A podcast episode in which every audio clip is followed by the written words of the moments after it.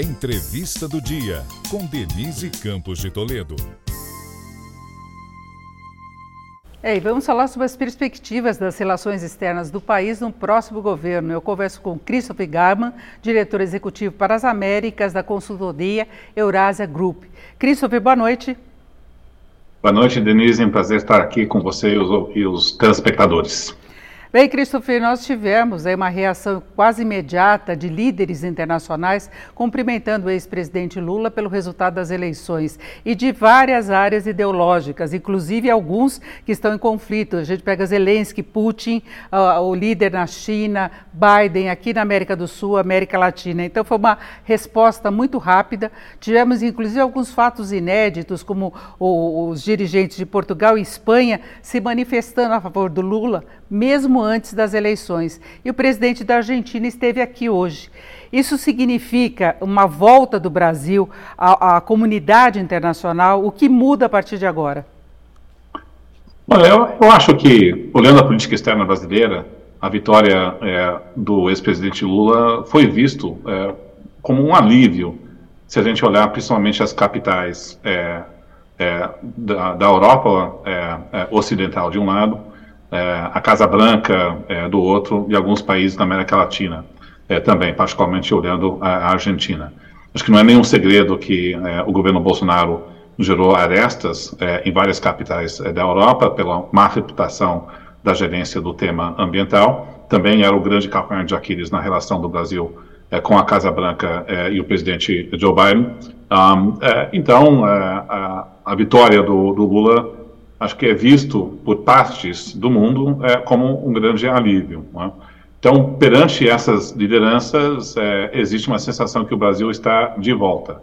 É claro que talvez é, é um exagero dizer que o Brasil tava, era um paraia é, na comunidade internacional. Isso nunca ocorreu na medida que o Brasil é um país muito grande, países não podem virar suas costas ao Brasil, então sempre existe esse relacionamento. Mas, mas eu diria que, em termos de política externa, e capacidade de ter uma aproximação maior, devemos esperar é, um governo Lula com capacidade de interlocução maior é, na maioria dos países da Europa, nos Estados Unidos e parte, parte da América Latina.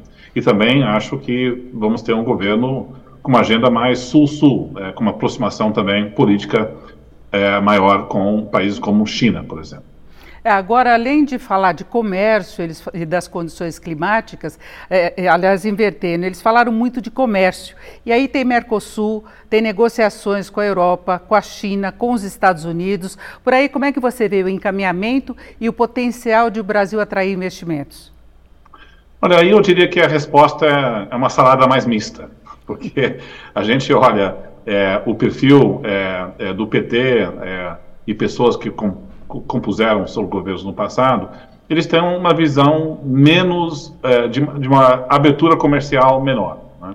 É, por, vamos dar dois exemplos. É, o Brasil assinou um acordo, é, como fazendo parte da Mercosul, de um acordo com a União Europeia. Então, a, a, o próprio presidente Lula, assessores próximos dele, estão afirmando que eles têm o intuito de renegociar os parâmetros desse acordo, o que, se de fato for levado adiante, significa que há, pode haver um grande atraso na ratificação desse acordo de livre comércio importante entre a União Europeia é, e a Mercosul. E o Mercosul. O mesmo também é, sobre a possibilidade do Brasil ter uma ascensão para a OCDE.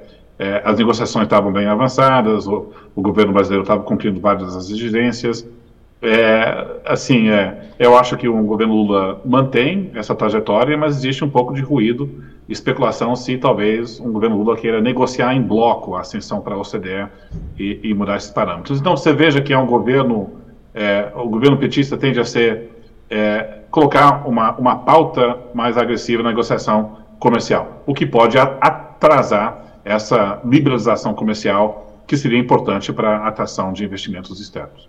Agora, Christopher, falando em política interna, você vive aí nos Estados Unidos, acompanha a situação de Biden e os apoiadores de Trump. Há uma oposição forte, popularidade baixa, e aqui se fala do bolsonarismo muito presente no futuro governo, inclusive que conquistou boa parte do Congresso. Você acha que o Brasil pode enfrentar a mesma situação, o futuro governo? Olha, eu acho que a analogia procede. É, tanto nos Estados Unidos quanto no Brasil, nós vivemos um ambiente de opinião pública de profundo desencanto contra o sistema, é, frustrações é, muito grandes, um país dividido, é, e tanto quanto a base republicana trumpista é uma base leal, forte, não vai embora tão cedo, o mesmo pode ser dito pela base bolsonarista. Eu, eu acho que o fenômeno desse bolsonarismo é, tem raízes profundas, não vai embora tão cedo, é, e o próprio Bolsonaro pode estar batendo nas portas, concorrendo à presidência daqui a quatro anos. É, e temos uma base bolsonarista, em comparação com os Estados Unidos, é uma base mais mobilizada, disposto a ir para as ruas, até mais do que a base petista.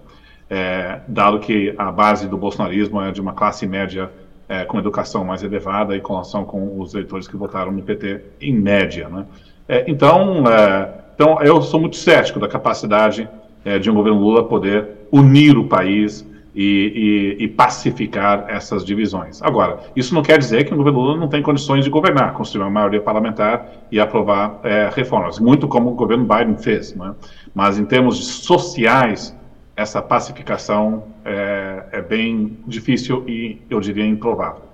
É, e continua essa divisão da sociedade, na verdade, não é? Com pressões e divisões também por setores, que a gente sabe que alguns setores têm mais receio do que a, Lula possa tomar de providências na área econômica, medidas a serem adotadas, não é? Sim, sim. É, evidentemente, nós temos um setor privado com um pouco mais de receio com um eventual governo Lula, não unânime, é uma, uma receio maior no setor agrícola, é, nítido, e acho que um governo Lula é, tem condições de poder apaziguar essas resistências e o setor privado, em última instância, é pragmático. Né?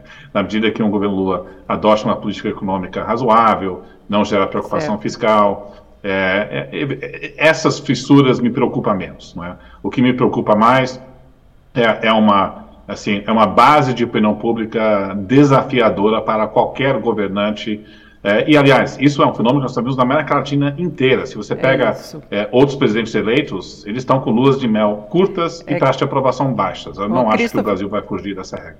Bom, eu agradeço muito o Christopher Garman, que é diretor para as Américas da Eurásia Group. Muito obrigada. Essa foi a entrevista do dia para o podcast do Jornal da Gazeta.